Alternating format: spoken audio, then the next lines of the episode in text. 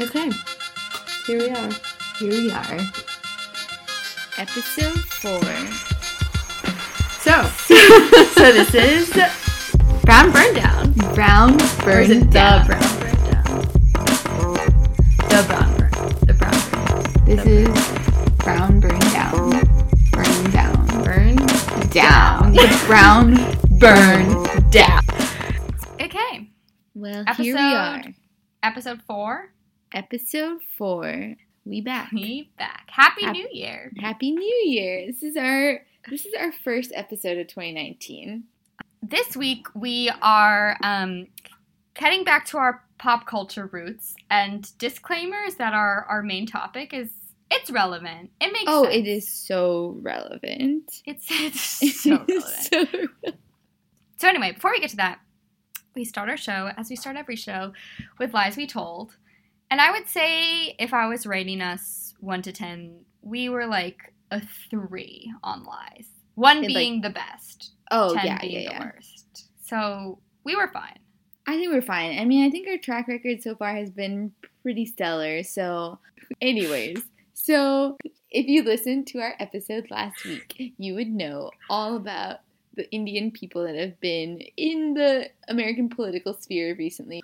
We have unfortunately we made a couple of omissions in the list. Primarily, there are like two politicians that we, the two congressmen that we didn't include. One is Ami Bera and Raj Krishnamoorthi, who are both Democrats in the House of Representatives. But we don't know much more about them. But good for them. Keep doing you, unless if it's bad. So stop. Then don't. Yes. Yeah, so that's lie number one. Or I guess it wasn't really a lie. It was just It an was omission. an omission. Lie by omission. Yes. Sorry. Sorry, Ami and Raja. We know you're listening. Um, we love you. We hold you in our hearts. As long as you don't suck. We Yeah, don't yeah. know very much about you. Um, okay, another. With this is this was not a lie, but um, our dedicated listener, who will be making a cameo appearance later on, a dog. a dog. Don't have to call A dog, dedicated listener A dog, wanted us to clarify that we know that Hope Hicks isn't currently the head of communications. Yeah, She's, we know that. Three communications heads ago. Who's it now? Honestly, I couldn't tell you. So it was Sean Spicer, then Mike Dubke, then Sean Spicer, then Anthony Scaramucci, then Hope Hicks, and now Bill Shine since July 5th, 2018. Oh, wow. So he's last. They have the tally of number of days, and it goes 45 days, 88 days, 49 days, 10 days, 225 days, 169 days. So Good job, 169. yeah, Okay, so Um, Hope Hicks is out. That was a good, that was a good correction. that. Thanks, A Dog. FYI, yes. Yeah. Okay. Our final omission from last week was this stellar joke about one, the one and only Bobby Jindal, who we mentioned that he did his college education at the only aptly named Brown University, um, or not so aptly named because Bobby went there to ignore his brownness. So the irony in that was just too. But um, shh. yeah, there we go. it was, was a dad just- joke. It was a dad joke that we just felt like to all for all the dads we had to include. So, dad. primarily our two dads who are Yeah. The oh yeah, my dad loved that joke. So that was for you. Um, all right, so we're starting this new segment, uh, or we started it last week. The segment is called Our Friends Have Thoughts. And we're very excited to introduce our very smart friends and their thoughts to our dedicated listeners. Um, and so we're very lucky today to have a friend in person who um, is very, would you call yourself active in the political spheres? Is that accurate? Sure. Okay, we'll he's go with that. active. He's, He's- totally he's active. Yeah. Um, and so he had some thoughts about our last episode um, about Indos and the Trump administration. So we wanted to give him some time to to, to have the floor. So, A Dog, A dog. What are your Interesting. Take it away. Um, take it away. Yeah. So, um, first of all, I thought you guys did a really good job. I'm gonna flatter you because I want to come back. Um, but I, yeah, I think it's really interesting how we see the Trump administration, but not just the Trump administration. A lot of Republican administrations um, uh, putting Indian Americans and Asian Americans more broadly in a lot of high-profile positions. Um, and part of that maybe is an electoral strategy. So, for example, if you guys saw in the 2018 uh, midterm elections, some of the most surprising results came from Orange County, which is um, traditionally been a Republican stronghold and recently uh, has been flipping towards the Democrats. And part of the reason there is that its uh, wealthy Asian American uh, voters for years were part of the Republican base, and now that's a much less firm hold. So that's emblematic of the fact that across the country, I think Republicans are struggling to try to attract some of the wealthier suburban Asian American voters who they counted on in a lot of these districts. And I think another part of it is that. Um, you know, it plays into the model minority myth that a lot of these administrations have been trying to um, put out. So, uh, when Trump is accused of racism, of being against immigrants, he first of all is going to use Indian Americans, like he in his speeches through the Republican Hindu Coalition, to try to position it as though no, I'm not against, yeah, lol. LOL. I'm not against minorities. I'm just against like the ones that quote unquote don't work hard enough or something like that. Um, Yeah. And then the other thing I think that he does with Indian Americans is that it's a great foil when someone says, "Oh, like what a terrible racist administration." He says, "No, I'm not racist. I have brown people," uh, ignoring the fact that these people, I think, predominantly come from very similar backgrounds um, that are not representative of first of all, not representative of most Asian Americans, and second of all, not representative of most people of color in the country. awesome. I agree. And I mean, that affirmative action case also ties very closely into that. Hmm. Oh yeah, hundred percent. And I mean, that we wanted to do a future episode about that also, right? Yeah, definitely. Yeah. So stay tuned. Stay tuned. You can come back for that. Thanks for being our first guest. Of course. A-Dog. Thanks for having me. Enjoy the Golden Globes. Thank you. A Dog brought up some really good points. Yeah, and we'll dig more deeply into that when we talk about affirmative action. Affirmative action, yeah, definitely. Okay, as A Dog pointed out, there's a lot going on there. Um, and no episode of the Brown Burn Down would be complete without a Nick and Priyanka watch, which is now Nick and Priyanka watch 2K19. 2K19. Yeah, We made it. They made it. they made it. they made it into the next calendar year. Proud of them. Uh, yeah, she's the face of Bumble. How do you think Nick feels about that? I very much believe that this contract was signed before they started dating. If you haven't seen the Bumble ads, they all just conveniently ignore the fact that she's a married woman. Married. to Nick Jonas specifically, but also just the married. Let's focus on that first. Bumble is an app. Why is she going on dates if yeah, it's a dating married? app, and yeah, there's like Bu- Bumble Business and Bumble like Bumble BFF. BFF. What is that? That's like, um, yeah. So she's the face of Bumble, and Yeah. you should They- definitely watch that ad. Oh yeah, and so I think this is just once again the recurring theme is that they're just trying to stay on top, and they do so by posting multiple Instagrams per week. Nick's content is more often than not sponsored, right? Mm, yes. He um, posted a flashback Friday picture of his bachelor party, which included Kenneth from Thirty Rock. Kenneth from 30 Rock, which is like if you were to ask me least likely person to be a member of Nick's Bachelor Squad, he would be number two. No, maybe he's number one. Who who would be weirder for him to be at his bachelor Mm, party? Prime like Minister you, Modi. probably. Which Yeah. Modi was in the wedding too, so I guess so weird things happen, right? Stranger things have happened. Um, yeah, so that's odd. I And just wanted to call it out in case no one saw it because he is kind of just like blended in a crowd of yeah, guys. but if Kenneth, you we saw click, you. Yeah, we saw you and we want to know how you met. And again, what you talk about. Yeah, exactly. On Priyanka's side, it's like a, it's a lot of pictures of her new family, right? Yeah. Which is interesting because it's not just Priyanka. Sophie Turner is Oh, yeah. also like definitely Sophie Turner. Reminder: Sansa on Game of Thrones. You Her know, sister-in-law. famous- Her sister-in-law. Or to be to sister. Jonas. Yeah, exactly. Yeah, to be to be to be sister-in-law. But it's interesting because Sophie Turner when Sophie Turner and Joe Jonas started dating, I feel like it was a news story. It was on Yahoo. People were talking about it because she was famous for being um, this like very iconic character on Game of Thrones. He was like a former Jonas brother. People definitely did not talk about it as much as they're talking about Nick and Priyanka. Yeah. Um, And I think part of it was because they didn't make it into a publicity thing. They like Posted one picture and it was over. picture. Sophie never used to post pictures of like the extended Jonas family and like how she's like become a part of it and like fame meets fame and like but now that Priyanka's also a part of it, it's become very Kardashian like. Like they're selling the whole family. So It's- anyway, it's a different strategy. It's, It's definitely a different strategy, and we can give them the benefit the, of the doubt. Maybe they're all just collectively super happy and jazzed about this new mm. change in their life. But at the same time, given their past strategy of using this relationship to like capitalize and seek monetary gains, it does not surprise me if they're just trying to remain relevant. It worked for Kim, it worked for Kylie. Yeah. Why not adopt the same strategy? Like everyone wants to be a Jonas.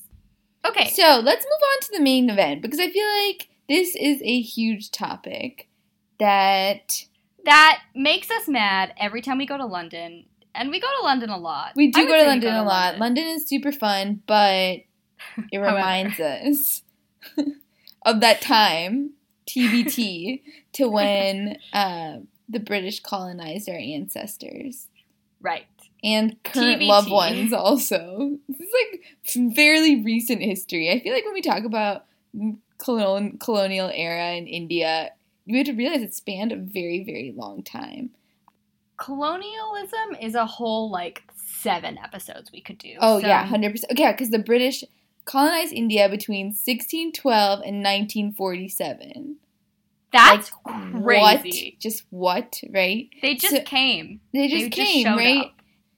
So, but yeah, so just to sort of streamline our anger, we are going to be focusing on um, something especially shiny, which is the Kohinoor diamond, which is a diamond that currently sits in the Tower of London. If you ever go to the Tower of Yeah. London, you will see it there on prominent display. It's this gigantic diamond that sits in. You have to pay to get get in. Also, Yeah, one you have to pay to see these Mm. jewels, and you get to stand on this like Yeah. little escalator that moves very, very escalator slowly. that keeps going through. So you like are like, no, like come back, come back. no, and there it goes. that was it. Um, and so this was very notably worn by Queen Elizabeth II, the current queen's mother. Um, it's typically the queen consort's crown, and it was also stolen from India and has not been given back. So this is like a really freaking huge diamond. So when we're talking about this diamond, this is not like casual like ring bling. This is a 105 carat diamond, which is why it's the center of this crown. Um, and this this diamond has a very storied past, also of how it was so important in India and was kind of very shadily handed off to the British in ways that made it seem like it was gifted, but Was let's not. be real. Let's break it down. It was not gifted. It was stolen. And This was a very violent period in India's history, and basically the area, yeah, the area that's now Pakistan. The only person left in line for the throne was this young boy, and by young we mean, well, I've read different things. Nine or ten years old, Duleep Singh. ten. He's young He's a kid. lit, he's a literal child. He's no Nick Jonas. He's a child. He's child. Yes. Um, and his mother is Rani Jindan, and she's you know taking care of him. He's the king. Um, but you know Which also like what do better yeah, India? That, that monarchy. I mean, I guess we should use this episode to take down the monarchy, but the monarchy is messed up. Okay, so anyways, um, but this poor kid, uh, they imprisoned his mother and forced him, and he's a ten-year-old. They imprisoned his mother and then forced him in 1849 to sign this legal document that was basically amending the Treaty of Lahore, and um, this document basically said that he was giving away the Kohinoor diamond to Queen Victoria and his entire claim to sovereignty of the lands. So they forced this 10 year old to sign this document by imprisoning his mother. Does that sound like a gift to you? And yet, BBC articles as recently as 2016 claim that this like was a gift. okay, BBC, and then even in 2016, the BBC is trying to justify this as if it had this issue has two um, equal sides, right? Like, no, there's not two equal sides to this issue. Like, one side did something that was completely wrong to another side. End of story. It's crazy that they keep trying to justify it because you only make yourself look worse. Um, Oh yeah, and then they have this article about like six myths about the Kohinoor diamond, and like one of the myths is like it's a flawless diamond. Fact, it's not a flawless diamond. well, you know what? it was that's okay, great. It's like a tiny bit flawed diamond. Thank you. It's still huge. Also, it was twice the size, but when Queen Victoria got it, she was like, "It's not shiny enough." So she like broke it down to be polished into a much smaller but shinier diamond. Like yeah, sto- stole this diamond, cut it down. you can't do that. Just this is so many levels of wrong. This is making me so upset. it's so upsetting. this. And then um, the the relationship between India and the UK is like such a I don't even. I mean, there's a lot of Indians in the UK now, but how could it not be a fraught relationship given that you colonized us like within living memory? That's crazy. Um, Right. but in 2010, David Cameron visited India, and some very justified person asked um, if Britain would ever return the gem. And his, and I quote, he said in response, If you say yes to one, you suddenly find the British Museum would be empty. I think, I'm afraid to say, to disappoint all your viewers, it's going to have to stay put. What? Like what? Oh, boo-hoo! The museum would be empty if we had to start returning all of these stolen items to where they belong. Like that is the freaking point. It, your museum should be empty. There is no reason you should have a museum that's just full of pilfered, stolen goods. That's so wrong. If someone wants to see that, they can go to Delhi and see it in the museum there. Yeah. The British Museum is not so amazing that they have like claim forever to everything that Britain has ever stolen. And it makes me really mad that he said that as the prime minister, and that's like the official stance because the Indian government is is I think officially of the stance that they should get the diamond back. And I think it's just doubly infuriating that it's sitting in the monarch's like crown as kind of this symbol of British rule today yeah. which is just not congruent with the times Right. How can you say you're progressive? How can you say that colonialism is over? And also, just keeping in mind that this is the biggest jewel that the British stole. Like, there are thousands of other jewels. So I think it's ridiculous that they're holding on to this. And then I think, I think it's like it, it feeds into kind of the deeper issues that the monarchy represents in India specifically and how we've just kind of washed this over and we like attend the Commonwealth Games and it's all good. Um, but so I think it, it was in 2016 that Kate and Will came to Prince William and Or Duke and Duchess, whatever, something, whatever. Of Cambridge. Will Yeah. of Cambridge came to India for this quote unquote royal tour they were doing, which is like this gigantic holiday that they took around. Like, I think they went to Australia on that tour too. Yeah. They were having a, a grand old time. And it, they came to Mumbai, and it was like the talk of the town. All these celebrities came out to like welcome them to India Mhm. and just have polite small talk with them about like the charities that they care about, which I, I can't imagine why. I I just don't understand how you can have those like honoring these royals. What do these royals mean to Indians Yeah. at all, except like a proliferation of this terrible, terrible thing that happened to Yeah, for it's so long? and oppression. now- It's, like acknowledging the oppression, and we're like, oh, that happened. Like, we're chill with it now. Yeah, like what value did they provide coming to India and like being treated like celebrities and Exactly. welcomed with open arms? Like what apology have they given? What reparations have they paid? Like what do they deserve to be revered by Right. the like who's who of India? Exactly. And in just even in terms of like strategically India putting itself on the map and becoming a better ally with the UK, being chummy with the royal family doesn't do that for you. Like you Nope. work with the British government and which I'm sure like that that is what's happening, but I felt like entertaining Will and Kate in India and having them go on this elaborate tour around the country. Um, I'm just primarily talking about their visit to the Ta- Taj Mahal, which was ridiculous. Um, you can follow Kensington Royal on Instagram, where Which Rabs does. which I do, but um, Will posted this picture. Um, but it was basically a picture of him and Kate in front of the Taj Mahal when it was they shut it they shut the entire place down so that other people couldn't get in so these two could go admire it and and it was the same spot where his mother had had sat and taken a photograph and he chose that picture and the posting of that picture to be an opportunity to reflect on like the memory of his mother and how It was like how it was so great that all these people come every day to honor his mother's yes memory. exactly he didn't like- he like didn't stop there he took it a little bit too far and it was like wait a second wait is that what you think the taj mahal is about Yeah.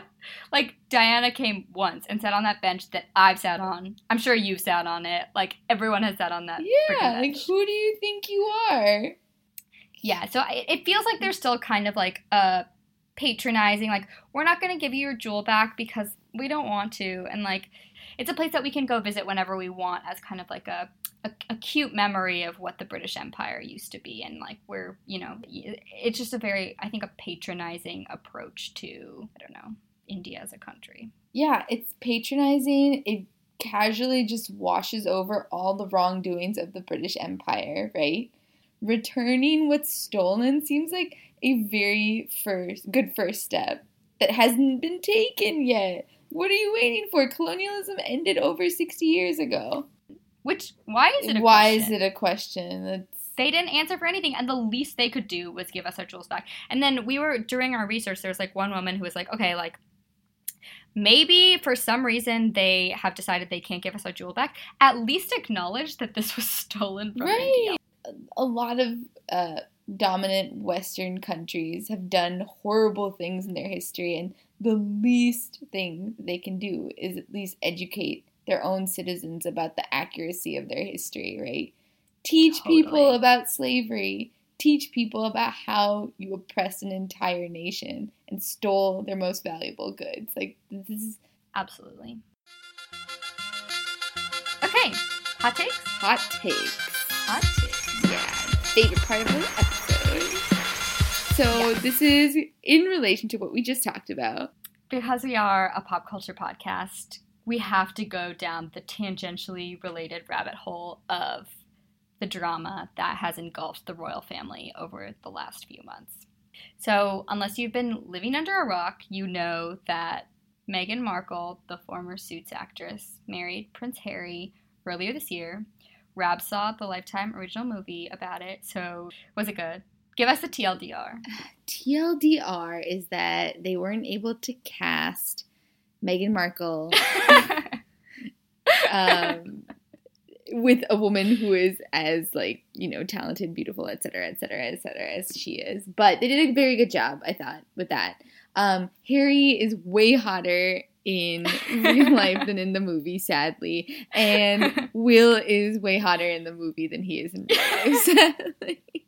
so it balances out. It ba- yeah, it balances out. Um, overall, it was good quality trash. I highly recommend it.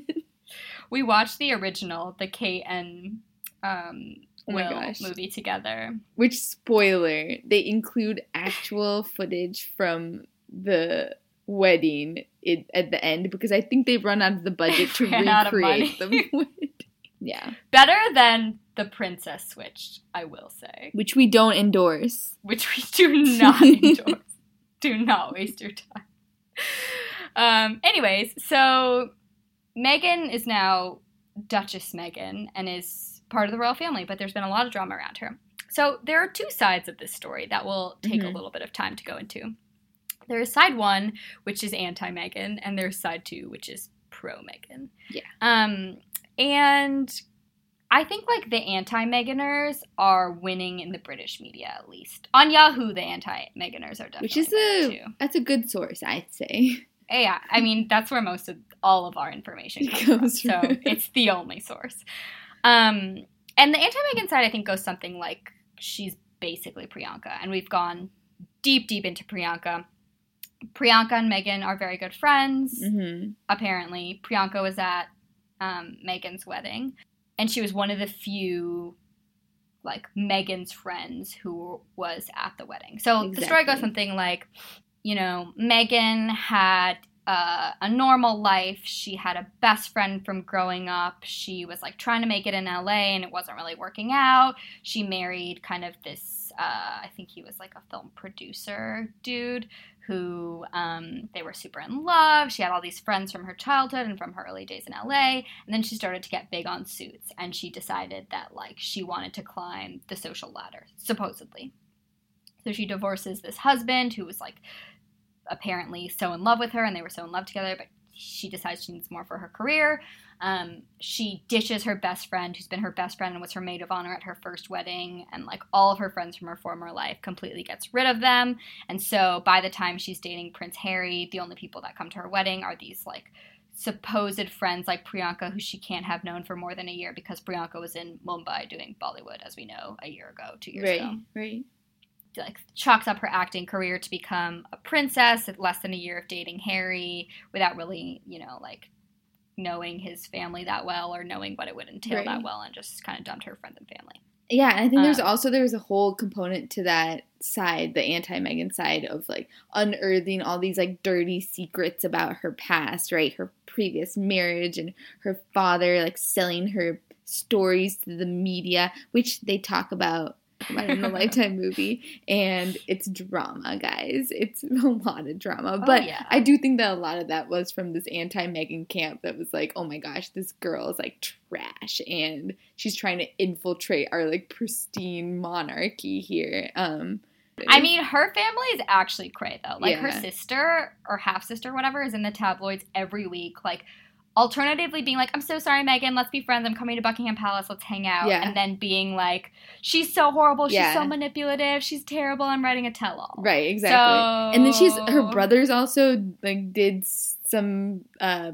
interviews on the day of her wedding like very like passive aggressively like we're here because we're not invited to the wedding like Yeah, which like okay, okay everyone has like tangential terrible relatives, Yeah. so we won't falter for that. But it's it, it is crazy. it is it's like crazy it's also crazy that I kind of feel like with all these conspiracy theories around Diana, I sort of thought that like the British monarchy was able to repress everything and anything, but I think I don't believe those conspiracy theories anymore.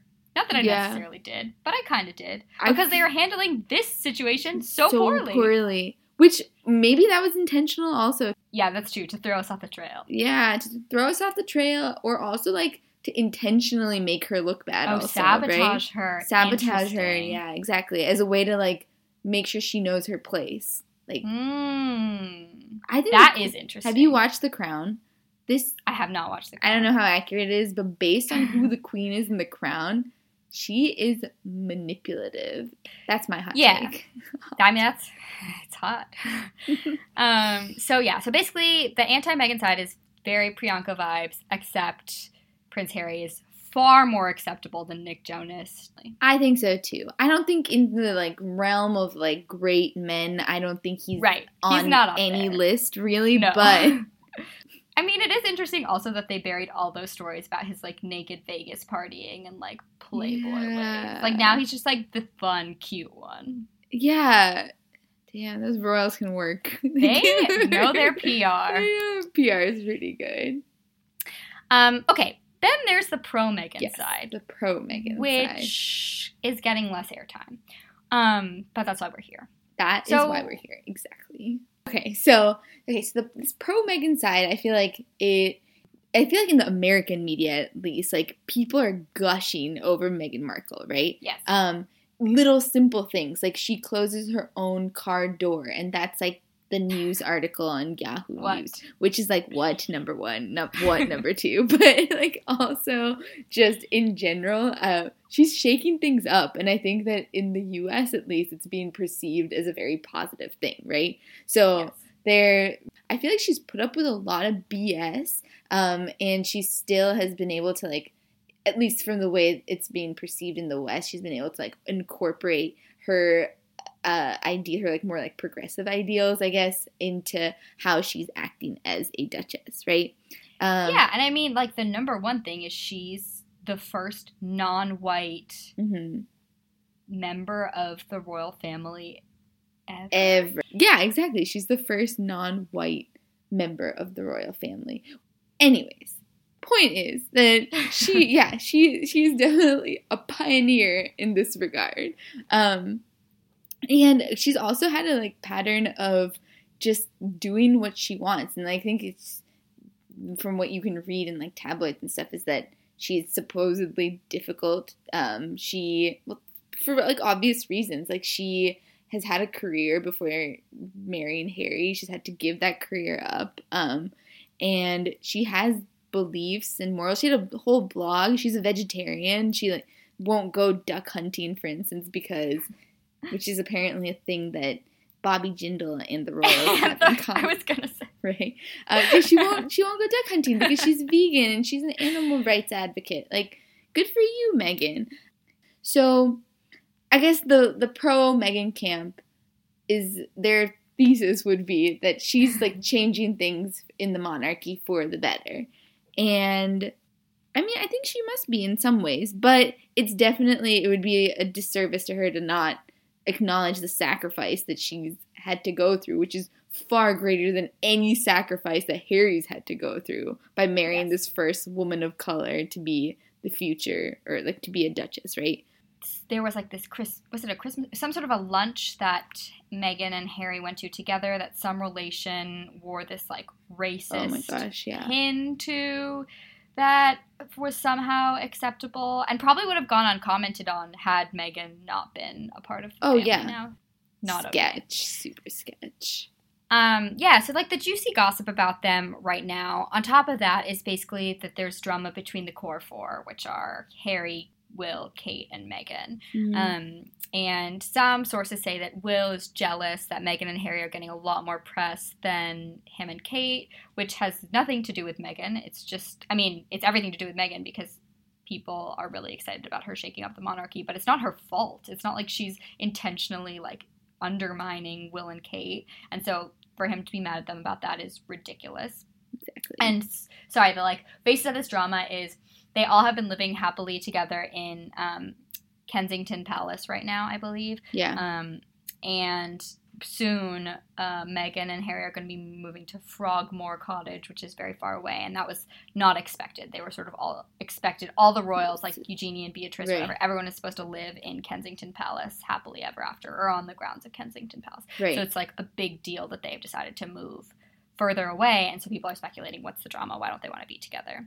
Which I mean, we can just like kind of objectively compare like what might be the source of that conflict, right? And I think it's like pretty obvious what Kate's life is and what Meghan's life is, right? Yes. And I think also just in terms of like maybe Meghan's overshadowing Kate a little bit, like given the recent wedding and the pregnancy announcement and just like the little things she does, which like is are as simple as like shutting your own car door, for instance, right? But Kate definitely like what is her life? Like she has she can't do anything. She has And she didn't get to have a life before this either. right, So she- exactly. she can't i mean like meghan could be kind of like i retired like i did it i'm done whereas um, and maybe that's what kate wanted and she you know is excited about that but i think it's According to the Lifetime movie, that's what she wanted. true that's what she's always wanted Yeah. um so i don't know she she just has had a very different path so it's it's very clear that they would have different personalities like i can tell that and i don't know either of them right. um but that's not on like Meghan to have changed her personality to fit in better with Kate, who's had a very different life. Like that's kind of on Harry. Like you probably know that these girls aren't going to get along, and you're probably fine with it, and decide you Mhm. love this woman, so you're gonna like sacrifice Right, that. exactly. It's Um, definitely not Meghan's responsibility to be like this warm, welcoming person in this family that she's a new member of. Like, and is also Yeah. like a different race, had a completely different upbringing than any of those people. Yeah, especially after she was used to like so much independence before. That's Yeah. that's like that's got to be the hardest thing. You just cannot be independent anymore. Can't do anything. Yeah. It's it's fame, but a very specific kind of fame. Right, exactly. And don't get us wrong, it's not like it's all that bad. Like they're Right. they're they're doing pretty fine. She could give back the Kohinoor diamond if she wanted She to. She has that power. Meghan, if you're listening, the diamond, Give us our diamond back. make it your number one priority. Children's education one, the Diamond. Two. two. TLDR, give us our jewels back, publicly apologize, pay us reparations, leave Meghan alone. Boom, mic drop. So Yeah. there you go. There you go. That's the episode. Um, rate us five stars, write us a review. You can email us. We have an email. It's thebrownburndown at gmail.com. Send us an email. Let us know how Yeah. you think. What you think. Email us instead of Bumble BFF. Just give it a try. We're here for you. We're here for you. you can also give us some thoughts because we have a segment called Our Friends Have Thoughts. So, And you may be featured like A Dog was today. like A Dog. You could be the next A Dog. Yeah. Goal. Honestly, that's my goal. That's my goal too. Working towards it. Got a long ways to go. One day. Yeah. well then, until